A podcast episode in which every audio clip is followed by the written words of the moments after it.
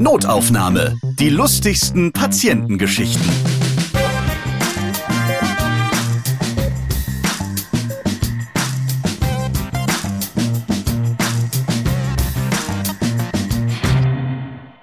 Ihr habt euch auf diese Folge doch schon vorbereitet und einfach mal Tatü, Tatü, Tatü, Tata gehört, oder?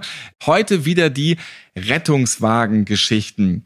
Denn hier bei Notaufnahme hört ihr die Mediziner und Medizinerinnen, die eben die absurden, bizarren, kuriosen Geschichten erleben, die sie mit Menschen haben, die sie behandeln. Und ich bin Ralf Potzus, freue mich, dass ihr wieder dabei seid. Und auch mit am Start ist Notfallsanitäterin Suse Busch aus Oldenburg. Hallo. Hallo. Wir haben dich schon in der letzten Folge gehört, da hast du einige Geschichten erzählt. Ich erinnere mich an die Penisflasche, sehr unangenehm, wenn man so eine Pulle nicht mehr abbekommt ohne rum. Ne? Und dann waren auch noch tierische Geschichten dabei. Sehr schön, hört noch mal in die Folge rein. Aber heute gibt es weitere kuriose Fälle. Du bist im RTW, im Rettungswagen unterwegs und das dann in Niedersachsen. Und wir reden heute über einen Star Wars-Patienten, über Engelchen und Teufelchen im Einsatz. Und ihr hört, welcher Tanz in der Disco mit kaputten Knochen endet. Wie sind eigentlich so deine Schichten? Also hast du immer gleiche Abfahrtzeiten oder ist das genauso wie im Krankenhaus, jetzt mal Frühdienst, Mitteldienst, Spätschicht und fahrt ihr eigentlich auch so Streife rum, vor allem auch auf dem Land? nee, also wir haben Schichtdiensten äh, zwölf Stunden Dienste, Tag- und Nachtschichten und zwei Rettungswachen haben dann noch Spät- und Frühdienste, weil die RTWs nur bis 23 Uhr oder 22 Uhr besetzt sind.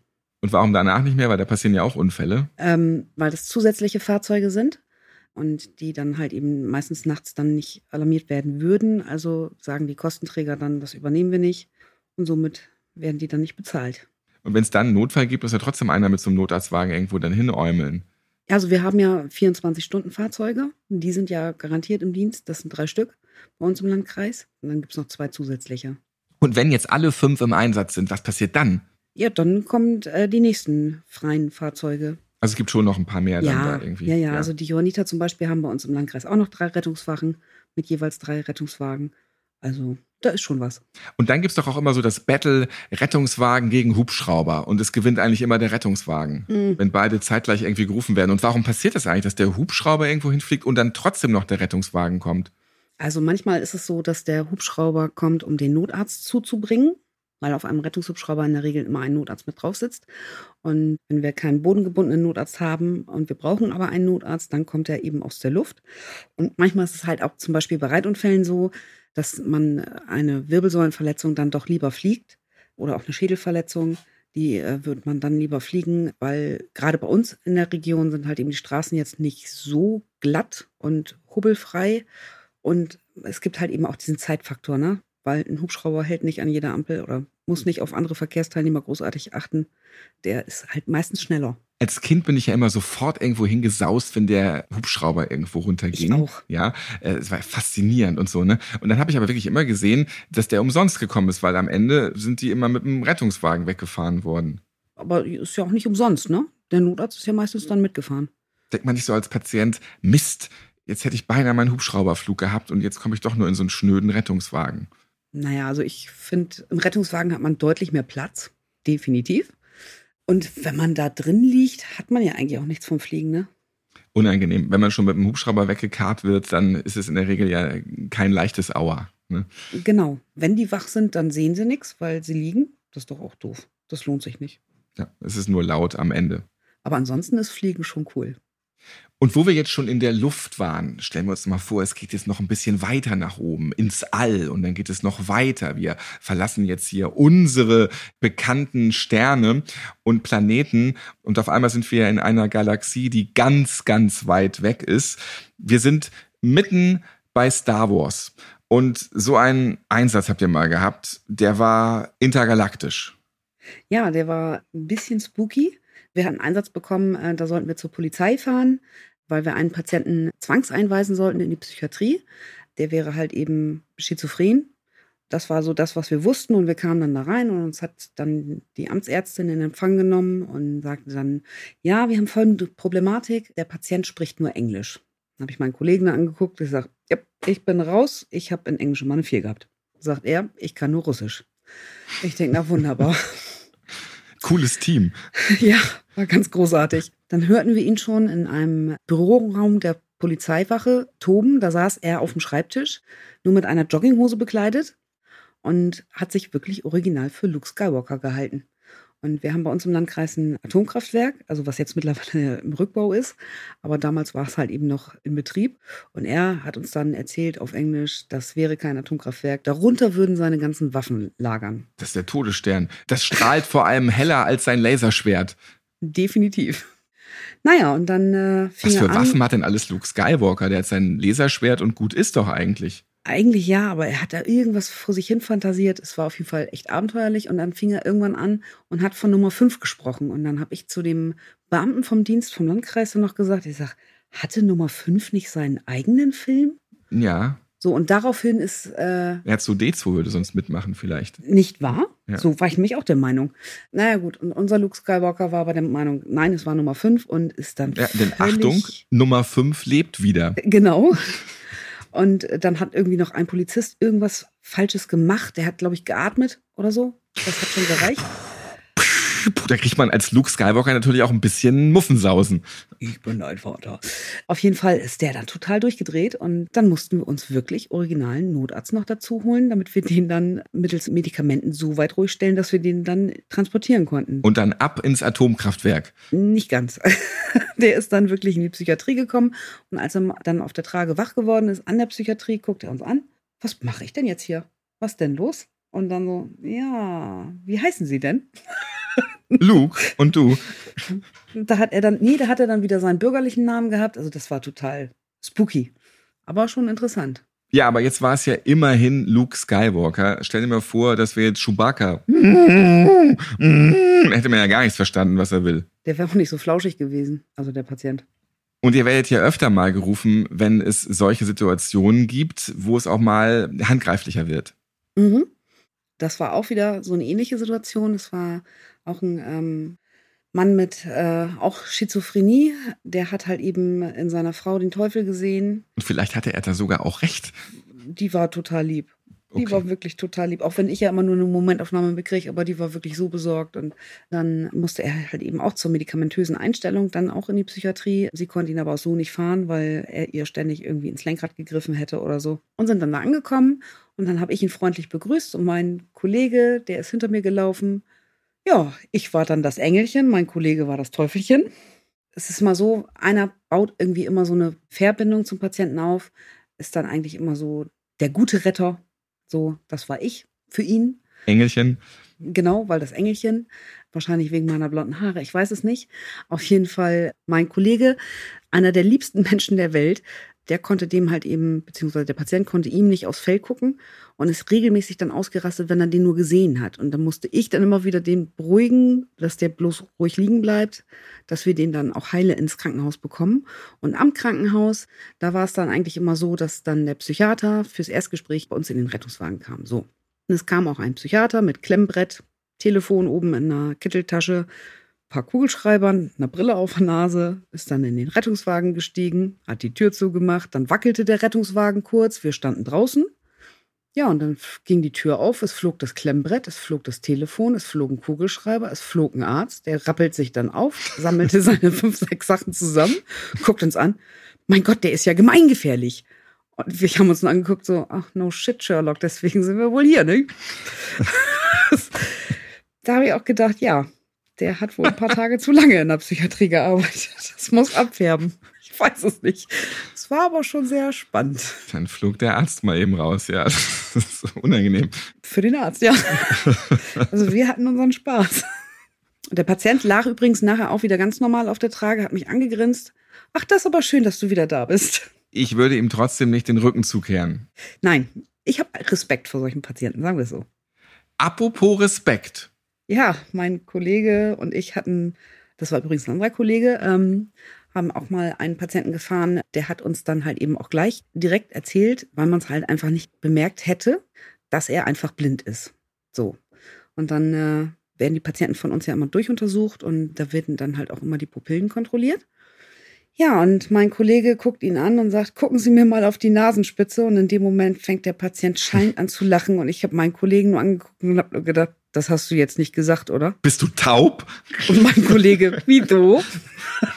Ich sag, naja, er hat vor 30 Sekunden hat er dir erzählt, dass er blind ist. Ja, dann gucken Sie mir mal auf die Nase, finde den Fehler. Aber der Patient war sehr, der hat sich sehr gefreut, der fand's lustig.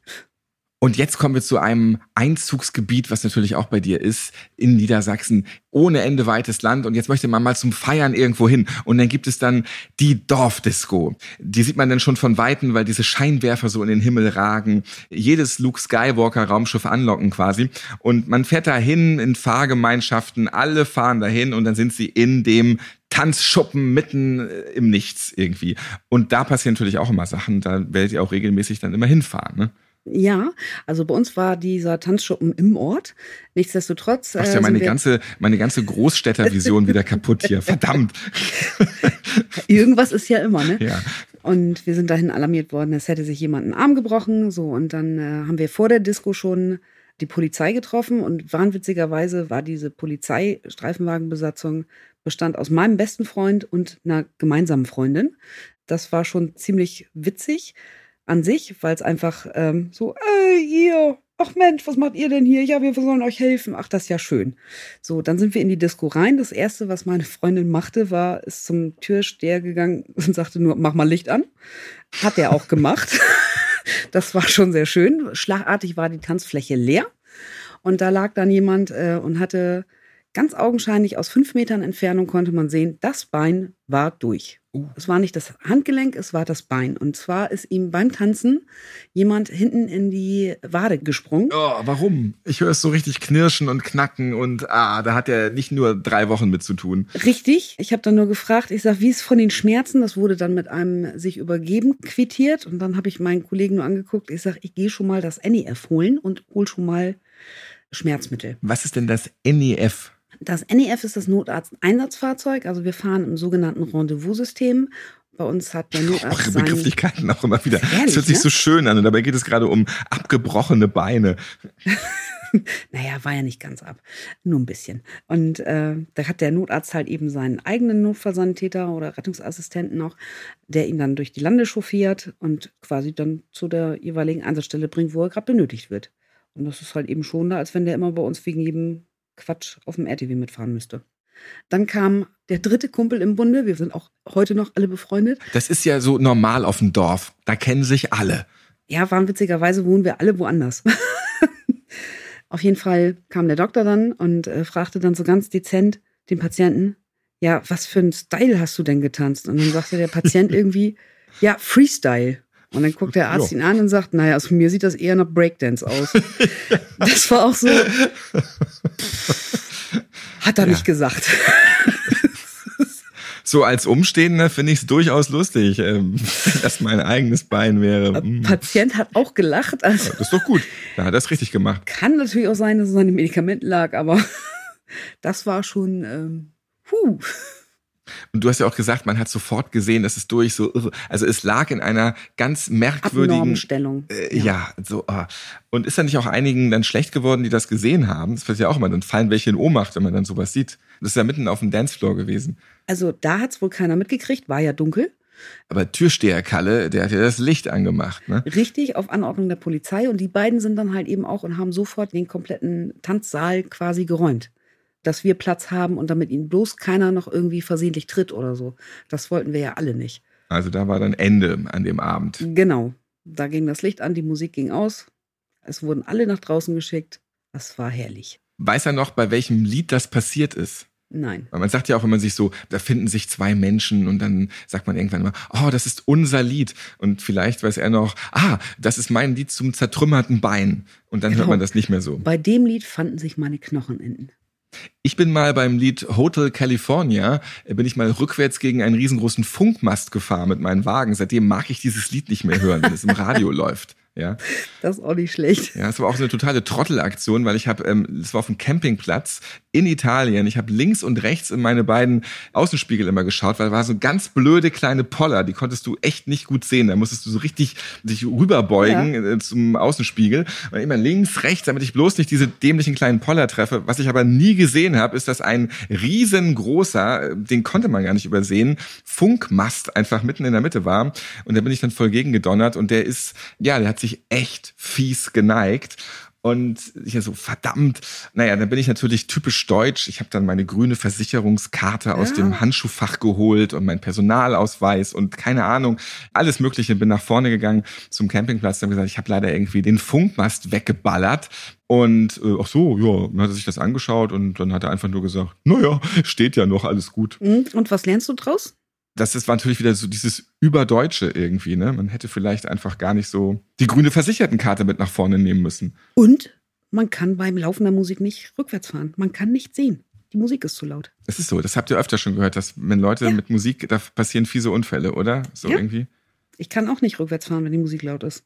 Aber ich habe das mehrfach in meinem Leben hingekriegt. Das war nur da, mit diesen dämlichen Pollern links und rechts. Und weil Hotel California lief, so. Das, das Lied ist einfach auch, also ich mag das nicht mehr. Nee. Super.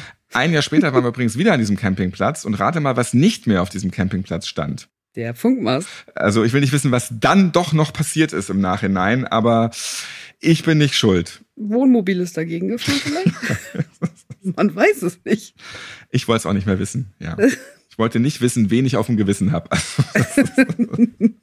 Mehr Susanne, die an ihrem Steuerrad vom Rettungswagen sitzt, hört ihr natürlich auch in den Premium-Feeds von Notaufnahme. Da gibt's nämlich auch immer schöne Bonusfolgen und da hört ihr dann noch mehr zu den ganzen Gästen, die hier bei Notaufnahme mitmachen. Außerdem gibt's dort alle Folgen Notaufnahme werbefrei und ihr könnt die nächste neue Folge, auf die man sonst so 14 Tage warten muss, einfach schon direkt jetzt zum Beispiel im Anschluss von dieser Notaufnahme-Folge hören. Also abonniert einfach den Premium-Feed von Notaufnahme. Eine Verlinkung dahin findet ihr auch in den Show Shownotes dieser Podcast-Folge.